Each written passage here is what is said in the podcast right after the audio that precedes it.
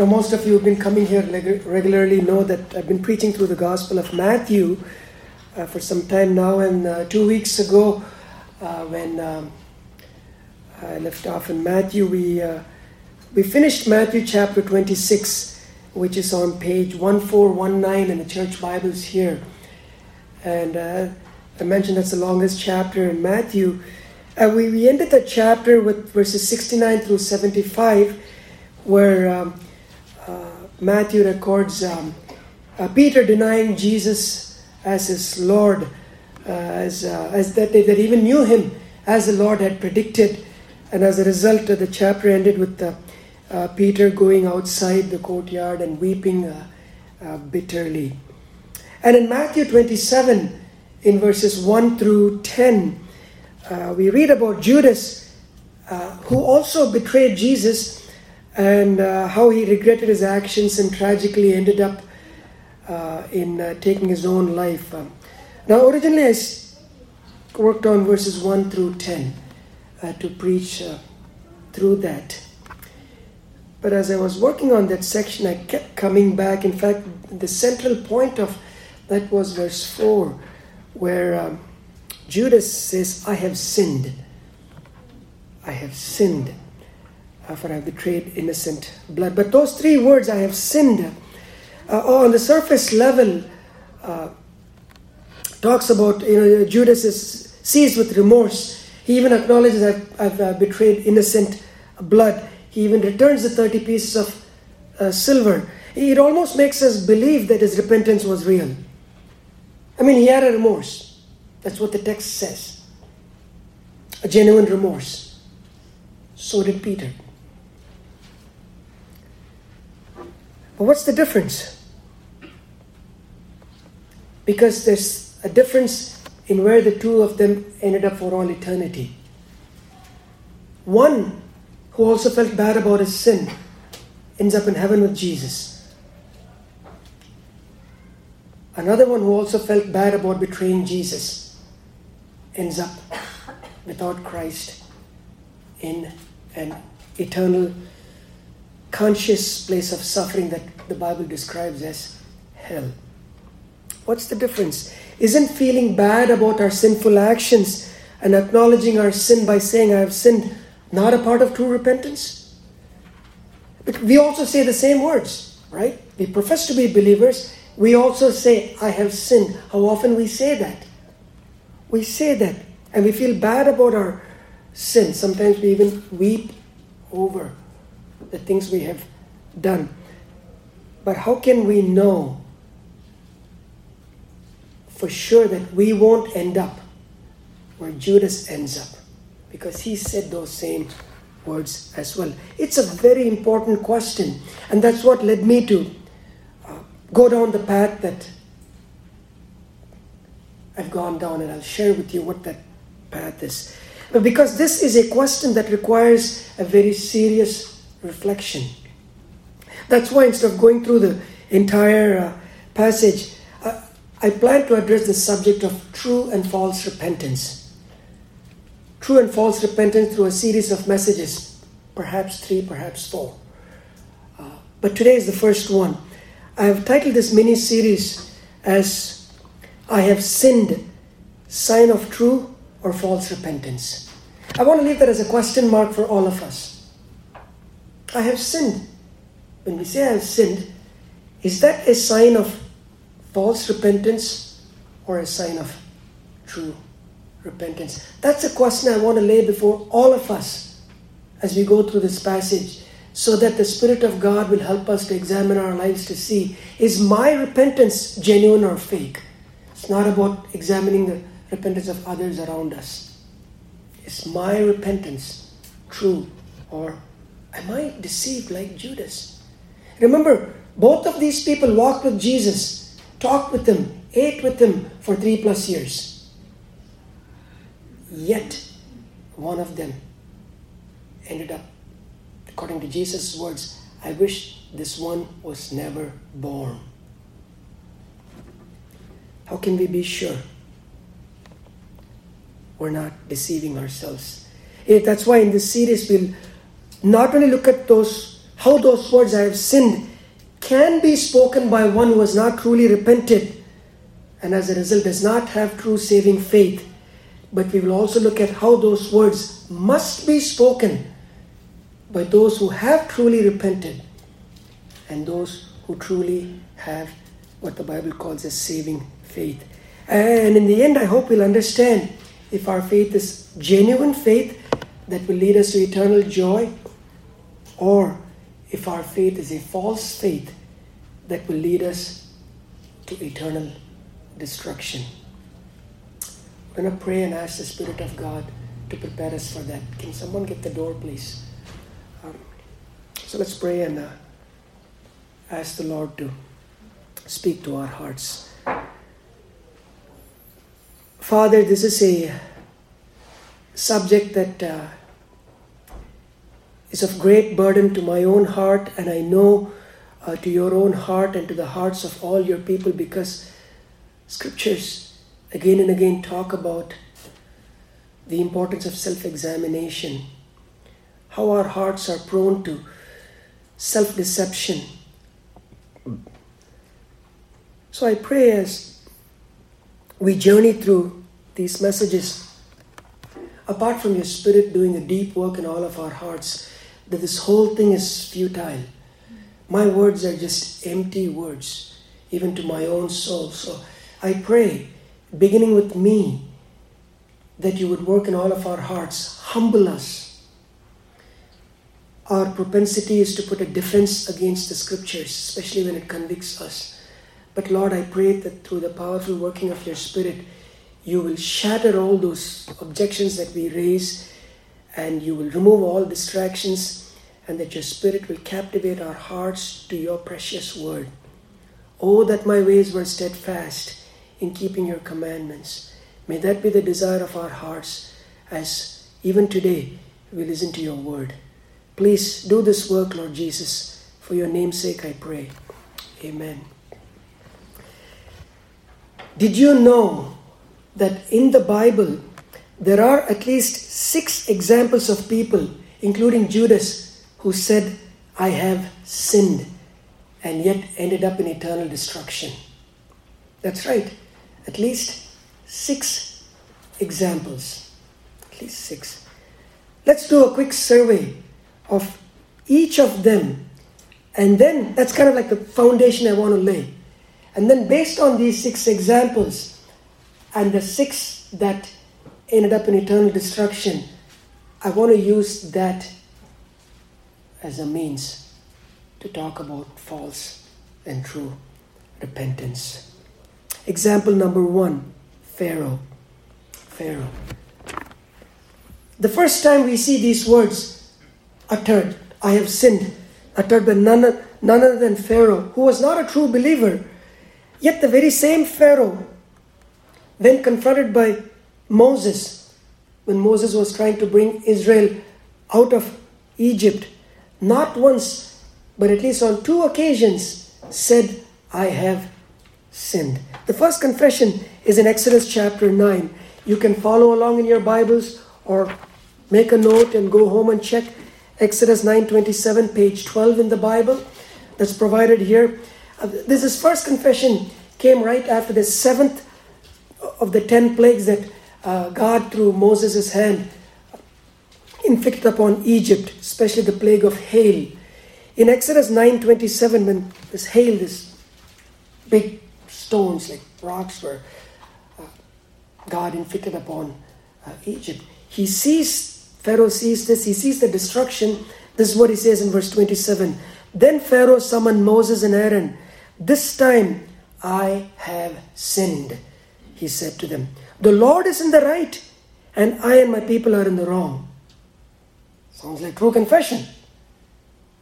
He is in the right, we're in the wrong. But sadly, we read later it was only a temporary acknowledgement, and he went back to hardening his heart. The very next chapter, in chapter 10, immediately after the eighth plague, the plague of locusts, the locusts destroy whatever the hail left, destroyed. And this is what he says in Exodus chapter 10, verses Sorry, I quoted Genesis 9 to you earlier. Exodus 10. Exodus 10. Let me give you the page number in case uh, uh, you don't know. Exodus 10, verses 16 to 17 is in page 91. I apologize for that. Page 91. So after the eighth plague, Pharaoh quickly summoned Moses, verse 16, and Aaron and said, I have sinned against the Lord your God and against you. Sinned. Now forgive my sin once more and pray to the Lord your God to take this deadly plague away from me. Second time, note what he said I have sinned against God and against people. Yet, if you continue to read, you know what happened to Pharaoh. He ended up being cut off from the Lord forever. Example number two the disobedient Israelites in the wilderness. We read in the book of Numbers, the book of Numbers, about three books to your right. In, in chapter 13, we find uh, uh, the 12 spies are sent out. They survey the land and they come back, except Joshua and Caleb. All the 10 bring back a bad report. And in the next chapter, in chapter 14, we read that many people join the 10 spies and start grumbling against God and Moses and Aaron and Joshua and Caleb. And in verse 10, 10 of chapter 14, they in fact wanted to stone these four to death because they said, No, we need to keep going forward. And God heard their grumbling. In verses 26 through 36 of chapter 14, we read this lengthy passage God got angry with them and pronounced judgment on them, saying, None of those who grumbled would ever enter the promised land. And to prove that he would keep his word, God put to death the ten spies who brought back the bad report, verses 36 and 37. You know, the people saw this, you know what they did? Look at Numbers 14, verse 40. Early the next morning, they set out for the highest point in the hill country, saying, Now we are ready to go up to the land the Lord promised. Surely we have sinned. They acknowledge their sin in not trusting God by faith in going into the promised land. When God brought the judgment, they said, Let's go up. But they acknowledge, Surely we have sinned. That sounds like true repentance, doesn't it? But notice what they did after acknowledging their sin. Verses 41 through 45. When Moses said, Why are you disobeying the Lord's command? This will not succeed, meaning don't go up. Don't go up because the Lord is not with you. You will be defeated by your enemies. So here's a clear word from God through Moses don't go. When he said go, they disobeyed. When God said don't go, they again disobeyed after they acknowledged we have sinned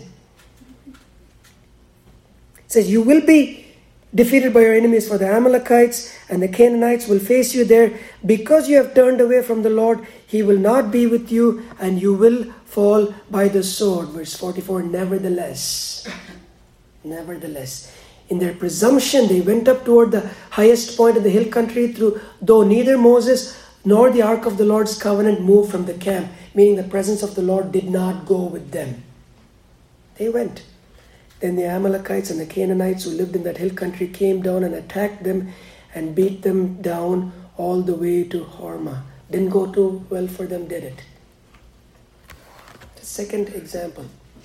They acknowledged their sin. Right away, they left the prayer meeting and went to sin. Right away, going from church back to your old ways, back to my old ways. Example number three Balaam. Same in the book of Numbers. Balaam, as you know, was a false prophet who appeared during Israelites' wilderness journey. He initially showed some evidence as though was a godly man. There was this king of Moab, Balak. He offered money to Balaam to curse Israel. But he said, No.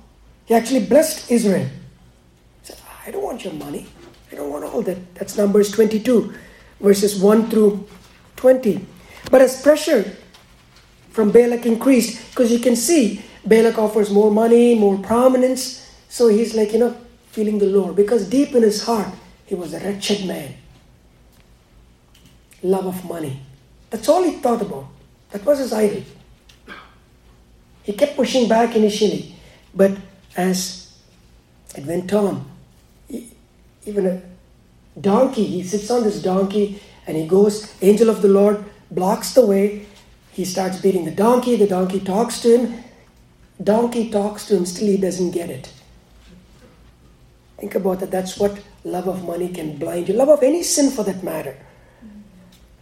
He starts beating the donkey, and the angel of the Lord comes and warns him of this reckless decision because God knew what he was going to do. Look at Balaam's response in Numbers 22 and verse 34.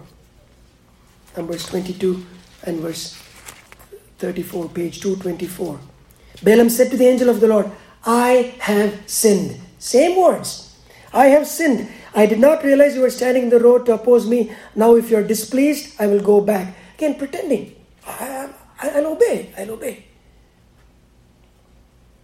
Later passages tell us he ended up disobeying the Lord and the New Testament writers, Peter, Jude, and John in Revelation, all talk about Balaam being a false prophet and that he ended up being away from the Lord's presence for all eternity because of his love for money. Yet he did say, I have sinned. Example number four. It's another one. In love of money. Achan. Israel now is in the promised land. There was sin in Egypt, Pharaoh. In the wilderness, now they're in the promised land. They had successfully conquered Jericho. That's the first city. And God said, when you defeat Jericho, everything in that city is dedicated to God for destruction. It's dedicated. Don't touch anything that's sinful don't touch it. I have put my curse on everything, including the people in that city. They have this massive victory. Joshua 6 talks about that. But then they, when you come to the next chapter, Joshua chapter 7, if you move a few books forward, some, some of you are already ahead of me here. That's good. You know your Bibles. Uh, Joshua 7. They go to this next city. It's a small city called Ai. They get badly defeated. And Joshua falls down. God, what happened? He gave us this massive victory, and now we're beaten by this small group of people. And the reason, there was one man by the name Achan. He took some clothing, silver and gold that was forbidden to take from Jericho because they were all devoted to destruction. Joshua chapter 7, verse 21, he acknowledges. But yet, when he was caught in his sin, he didn't openly acknowledge until through a series of events, casting lots and picking apart, his family was clearly caught. When he was caught in the act, there's no more escaping. Notice what he says in verse 20. It is true, I have sinned against the Lord, the God of Israel. I have sinned. That's the fourth example. And he went on to describe, I saw it was so appealing, and I took it echoes of Genesis 3. Like Eve said, I saw it looked beautiful, I took. Same thing David would do later on. Saw, I committed, I took. But that did not spare him, as the rest of the chapter shows, from him and his family losing their lives as a sign of God's judgment. When the head of the house fails, you bring about destruction. Men, husbands, fathers, it's a side note, pay close attention. Example number five Israel is in the promised land. They have the first king, Saul. In 1 Samuel 15, and you got to keep moving forward. This is arranged in such a way so you can move forward in your Bibles. And historically, that's how it happened. So uh, in 1 Samuel chapter 15, it's page uh, 402, actually 401.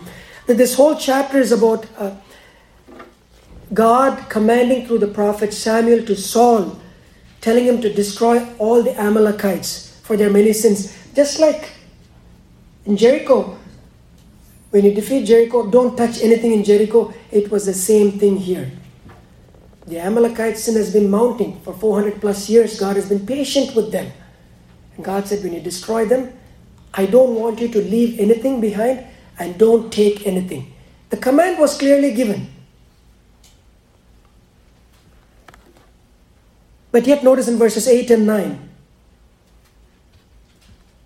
But Saul and the army spared Agag, he was the king, and the best of the sheep and cattle, the fat calves and lambs, everything that was good.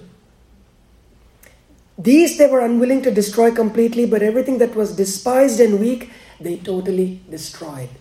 It's what we call as the pet sins. We cherish some pet sins because they give us so much pleasure. What we don't like, what doesn't mean so much to us, you give up. The text is very clear. They kept the best, unwilling to destroy completely, but everything that was either way, garbage, they got rid of them. It's a false soothing of the conscience. I did give up some sins, right? I did obey.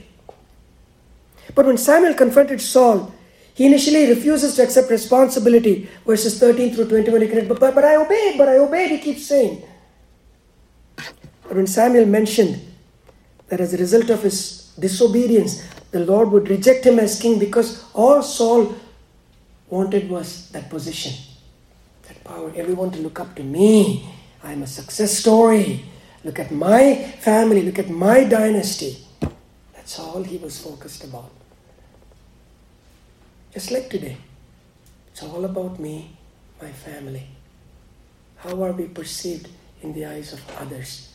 That's what I live for, and that's what I will die for. But when Saul faced a threat to his kingship that he cherished, notice what he does in verses 24 and 25. Then Saul said to Samuel, I have sinned. I have sinned. I violated the Lord's command and your instructions. I was afraid of the men, and so I gave in to them. Now I beg you, forgive my sin and come back with me so that I may worship the Lord. He throws in that so that I may worship Yahweh. Sounds like true repentance. Hey, I made a mistake. I want to get back on the right track so that I may worship When Samuel once again said the Lord would not change his mind about removing the kingship from Saul, notice what, what Saul does again. Verse 30 of 1 Samuel 15 Saul replied, I have sinned. I'm telling you, man, I have sinned. But please honor me before the elders of my people and before Israel. Come back with me so that I may worship the Lord your God. Lord your God not my God. Twice we read Saul acknowledging his sin with the words, I have sinned. Fast forward a few chapters. God is now bringing Saul down, removing him from the kingship, setting up David to rise. David's popularity causes Saul to be jealous because that was his idol. Kingship was his idol. He could not stand that David was getting popular. He tries to kill David on multiple occasions. In chapter 26 of the same First Samuel book, chapter 26, I want you to read, I want you to look at verse 21, page 421. Occasion is David could have killed Saul. David forgives him. He doesn't kill him. He lets it go, but he tells Saul, I could have killed you, but I'm letting you go. I want you to know I'm not a threat to you, Saul. I never had it in my mind to kill you. Look at verse 21. Then Saul said, I have sinned. Come back.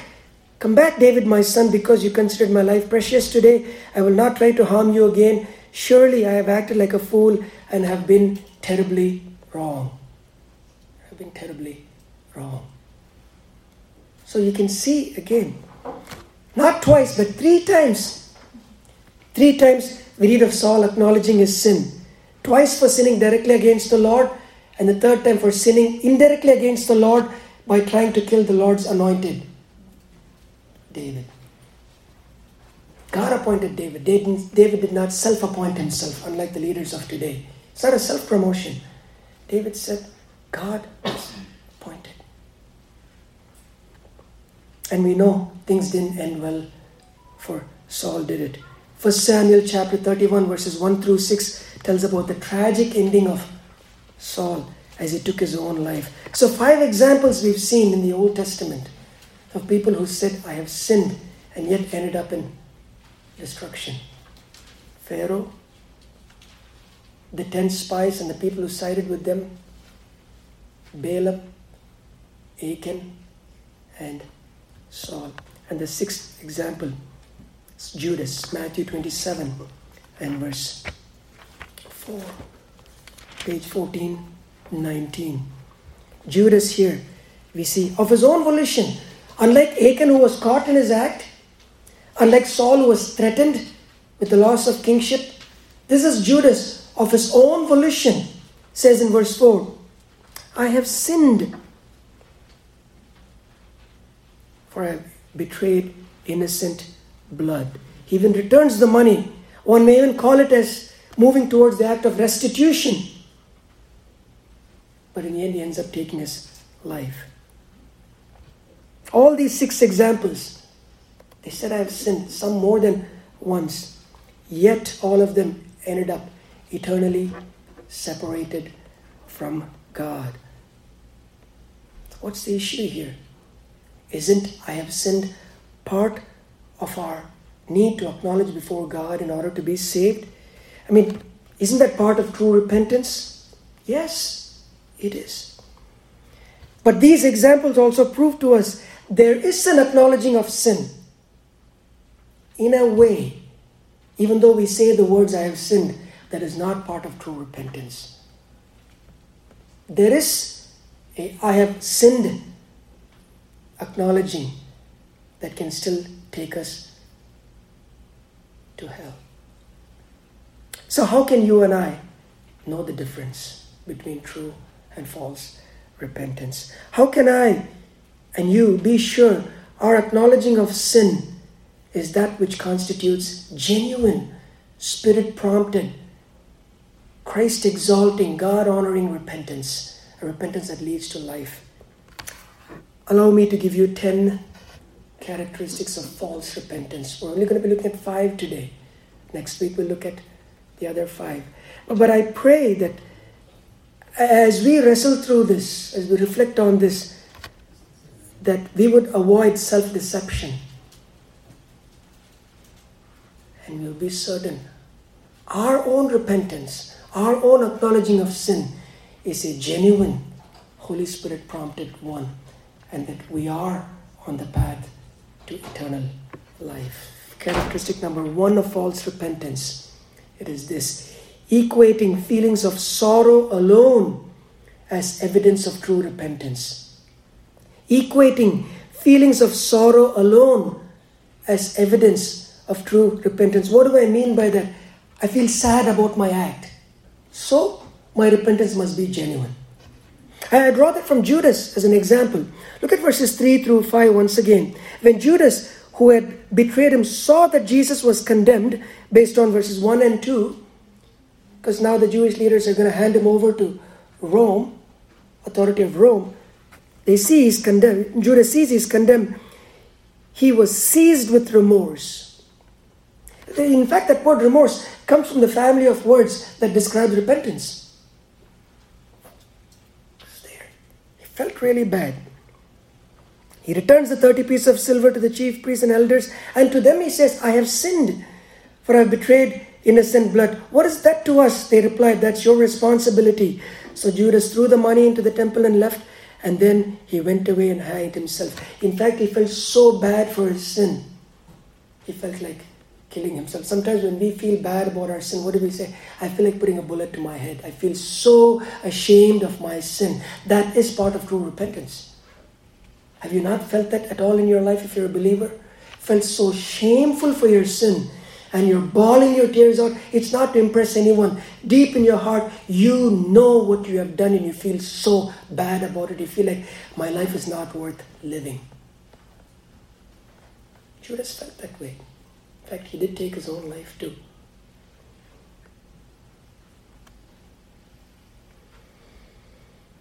But it's not true biblical repentance. It's a sorrow, for sure, but it's not a sorrow that leads to eternal life.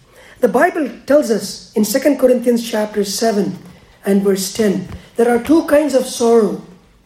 Two kinds of sorrow. If you move to your right, you should be able to find 2 Corinthians chapter 7. I'll give you the page number in a minute. It's page 1650. Page 1650. Paul contrasts and explains to the Corinthians there is a kind of sorrow that leads to eternal life, there is a kind of sorrow that leads to eternal condemnation. Look at verse 10. Godly sorrow, a God produced, Godward sorrow, brings repentance that leads to salvation and leaves no regret. That's good to be having that kind of a sorrow, is what Paul says. He says earlier, I, know you were hurt by my words, but you did display true repentance, true sorrow, so don't regret about it. Because that's a way for you to know that your sorrow is a godly sorrow. But also, he says there is a type of sorrow that's worldly sorrow that brings death. It's the kind of sorrow that's not a God granted, God focused sorrow. It doesn't turn to Christ. It just feels bad about how could I have done this? Sometimes it's actually pride also that does that. How could I have failed? Me fail. Judas's sorrow was a worldly sorrow. To the very end, he never turned to Christ. And that ultimately led to his not just a physical death, but beyond that, to eternal death. It's another example in the Bible, a fellow by the name Esau, the brother of Jacob. He also exhibited sorrow for his actions. But again, his sorrow, like that of Judas, was not a biblical sorrow. Turn with me to Hebrews chapter 12. Hebrews chapter 12, page 1718. We're going to look at verses 16 through 17. Background is if you go back to Genesis, you will read there in Genesis uh, chapter 26, I believe, or 27, somewhere there. Uh, Esau was the firstborn of Jacob and I mean firstborn of Isaac, and he had the birthright, but he trades that birthright for a meal. Giving up your birthright is a big thing. He, he threw that away. And later, he feels bad about it. And the writer says this he had a sorrow. He wanted it back, but it was too late. Look at Hebrews chapter verse 12. And the, the writer uses his example as a warning to us. Don't be like him. See that no one is sexually immoral or is godless. That's important. That tells us Esau's the sorrow is not just for this. He was a godless man. Is godless like Esau for a single meal sold his inheritance rights as the oldest son. Gluttony. His thing was food. For some it's money. In his case it was just the fleshly desires. Afterward, as you know, when he wanted to inherit this blessing, he was rejected, even though he sought the blessing with tears. Again, he had tears. He could not change what he had done. Again, could not change, could not repent. Because it, his was not a godly repentance. God could have saved him. Even though he lost the birthright, he could have still been saved. But at heart, the Bible describes him as a godless man. Godless man. So this goes beyond just the loss of an inheritance. False repentance. So, equating feelings of sorrow alone without turning to Christ is not true repentance, but it's a false one. Many, like Judas, are there in the church today. They have a lot of sorrow for their actions, even shed a lot of tears, but that's it. Nothing more. It doesn't lead them to turn from their sin, from self, and turn to Christ. Characteristic number two of false repentance confessing sin without turning from it. Confessing sin without turning from it. Balaam is a classic example, isn't it? He said, I have sinned. Numbers chapter 22, verse 34. Yet he did not let go of his love for money. And guess what? He got the money. He would have said, Well, if God wasn't there with me, how could I have got the money? we think if something happens, that means God is on our side. God's patience, God's tolerance must not be interpreted as God's approval. Just because sentence for a crime is not executed speedily, hearts of the wicked grow harder and harder to commit disobedience. Ecclesiastes 8, verses 11 through 14. Go home and read that. A lot of people like Balaam, they make long confessions of sin, even shed a lot of tears, weep, but they don't desire to turn from their sin. Perhaps a pet sin or pet sins. They coddle it, protect it, hold it tight, and one day that serpent will strike. Maybe not today, maybe not tomorrow, but one day it'll strike, if not this side of life on the day of judgment.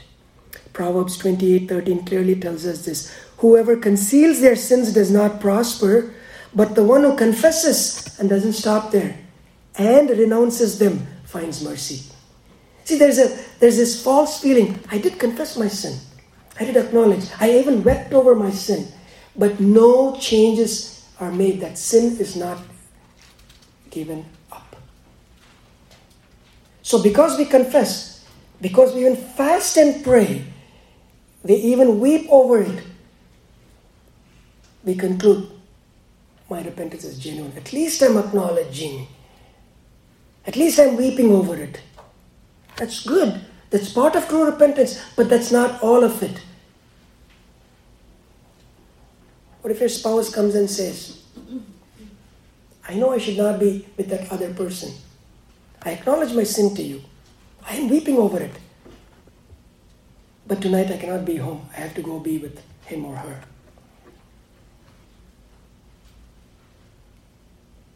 Do a far greater injustice to the one who created us, our Maker. We mock him through our confession sometimes because we don't have a desire to turn from our sin. How terrible it is to acknowledge that to Him and have no desire. I'm not talking about when we, in our weakness, keep falling over the same sin. We're not talking perfection here. But we're talking about there is a lack of desire, a commitment to really turn from that sin in that confession. If in that confession we say, Lord, I find it hard to turn from this sin, help me, that's different. That's part of true repentance. I don't want you to misunderstand thinking I'm preaching perfectionism here. Absolutely not. Here, it's just confessing without having any inclination to turn from it. Characteristic number three of false repentance repenting only to escape present consequences, but not because of a true hatred of sin. Repenting only to escape present consequences but not because of a true hatred towards sin. Pharaoh comes to mind, doesn't it? Just get me out of this, Moses.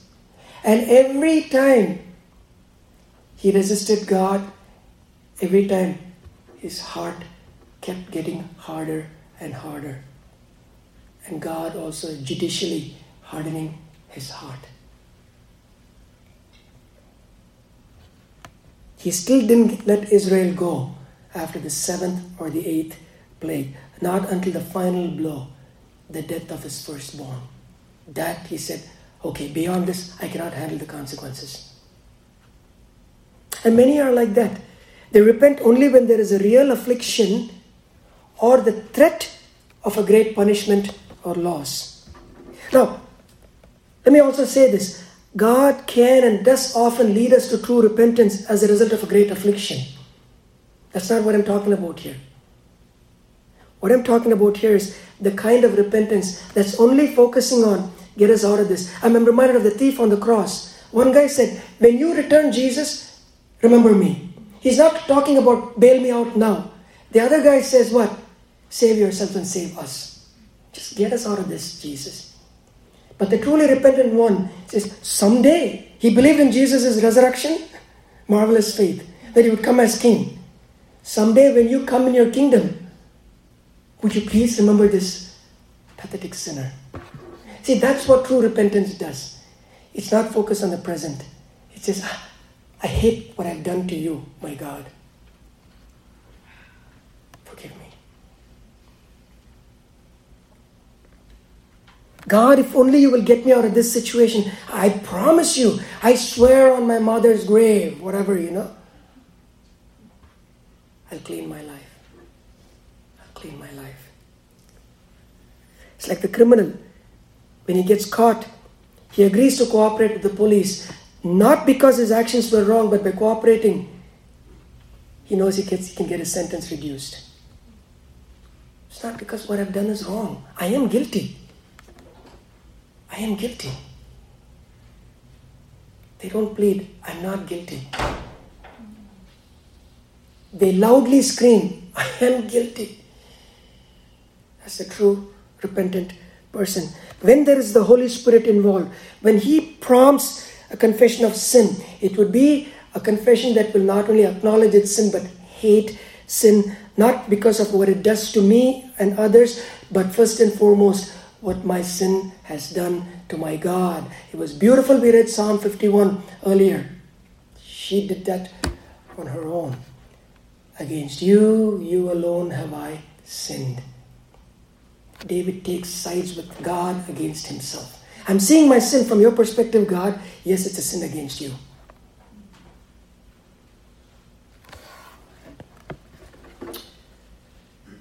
Number four, characteristic. Number four of false repentance. Equating penance as evidence of true repentance. Equating penance. What is penance? Penance is a form of voluntary self punishment. Roman Catholic theology stresses a lot about penance. In fact, one Roman Catholic version of the Bible, the Douay-Rheims version, actually the translation itself substitutes the word penance for repentance. The problem is this in Luke chapter 13, verse 3 and verse 5, Jesus didn't say, Unless you do penance, you will all perish. What did he say? Unless you repent, you too will all perish. Part of the Catholic teaching is when you sin, when a believing Catholic sins, and he or she goes to the priest and acknowledges sin, the priest then will say, Do certain things. Come back, then I'll pronounce forgiveness. So the person does that, goes back, and the priest says, Okay, you're now loosed from your sin. It's works based, self effort. That's why the teaching spreads even outside of Catholic circles because it appeals to the flesh. You can do something for your sin. You can embrace this forgiveness, receive this forgiveness by your own efforts. It appeals to the flesh. But grace demolishes any effort reliance on the flesh. Grace talks about, I receive. I have nothing to give. Like that publican who said, God, God, be merciful to me, the sinner that I am. People who have this attitude of penance or even sometimes filled with a secret pride and sense of satisfaction. I've done much more than what my sin cost, damage. I've done much more. It's false repentance. Now, sorrow and in some cases restitution are part of true repentance, but penance that gives the idea of earning your forgiveness is not true repentance. Fifth and last characteristic for today false repentance, justifying sinful actions while at the same time professing repentance. Justifying sinful actions. Go back to 1 Samuel 15. I do want to uh, highlight this one more time. 1 Samuel chapter 15.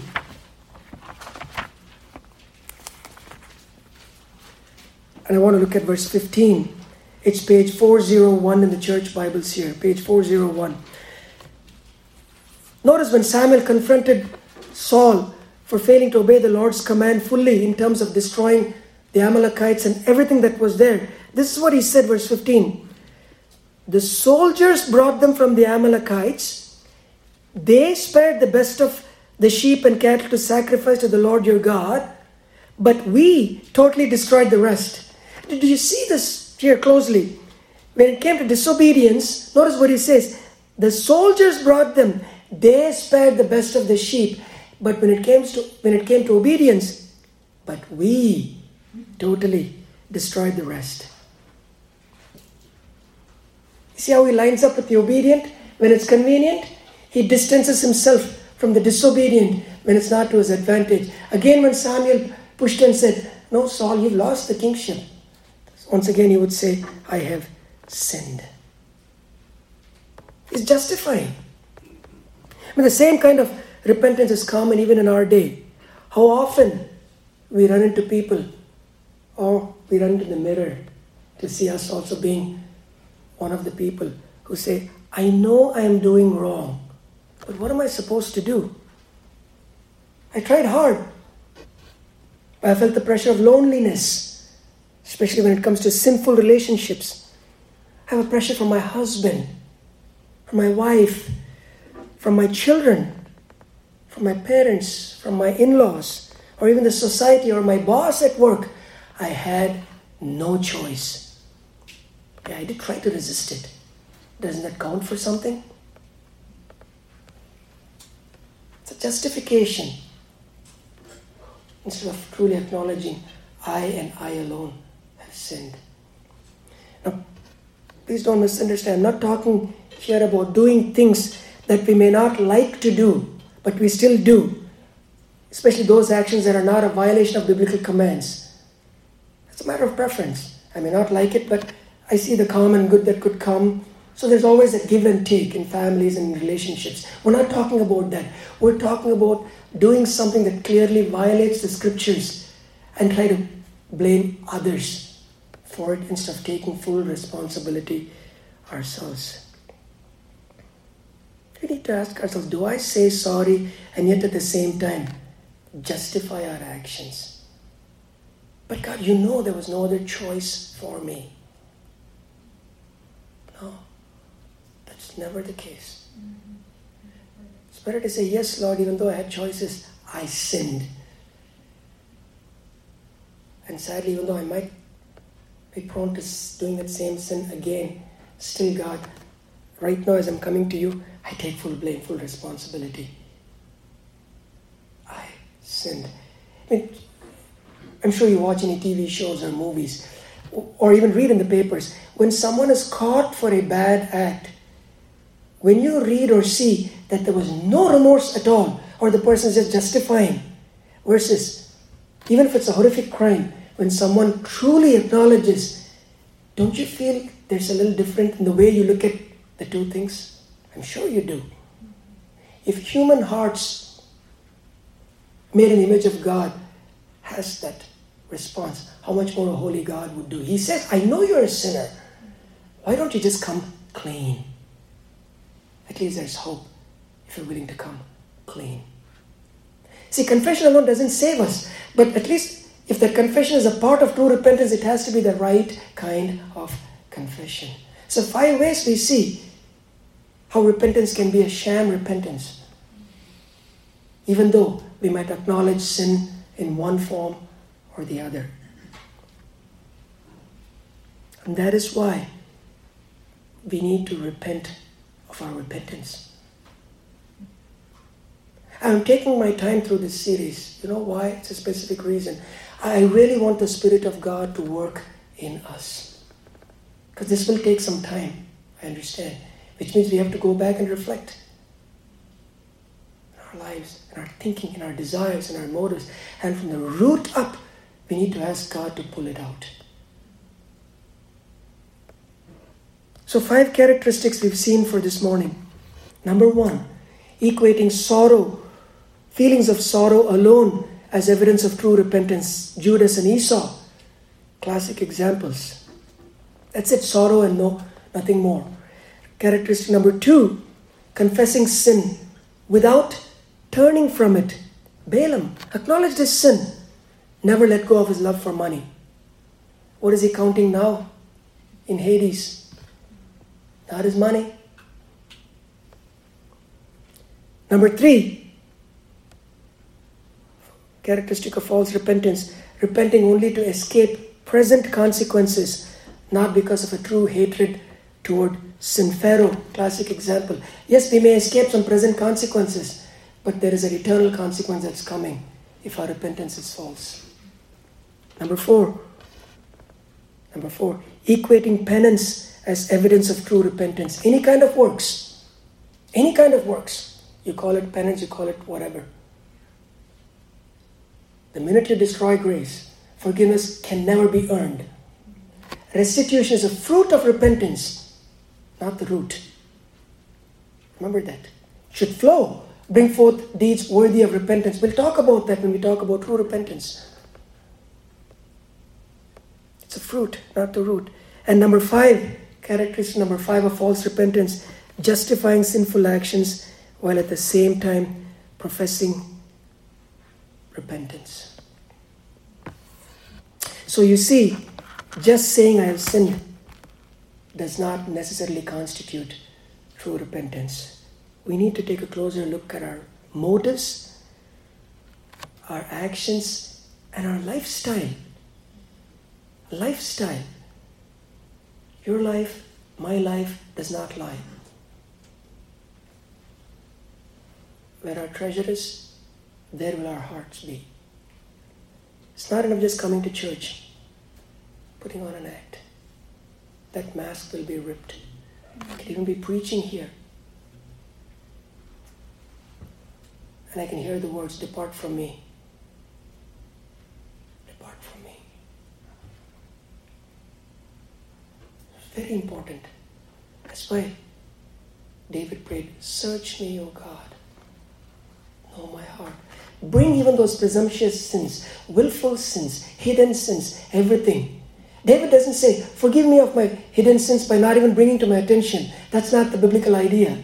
Bring it to my attention so I can acknowledge it without justifying and come to you for cleansing. Beautiful songs we sang.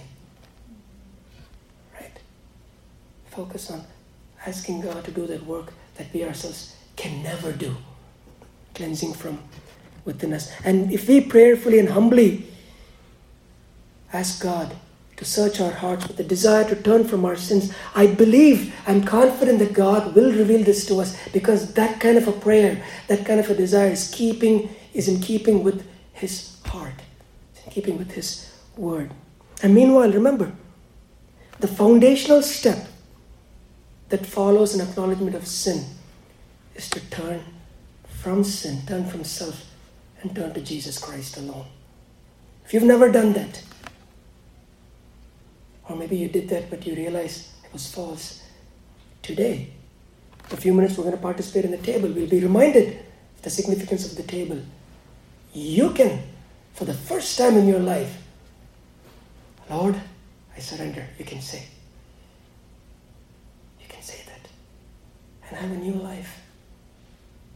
And for those of us who, by the grace of God, have done that, we can once again ask the Spirit of God to search our hearts and strengthen us.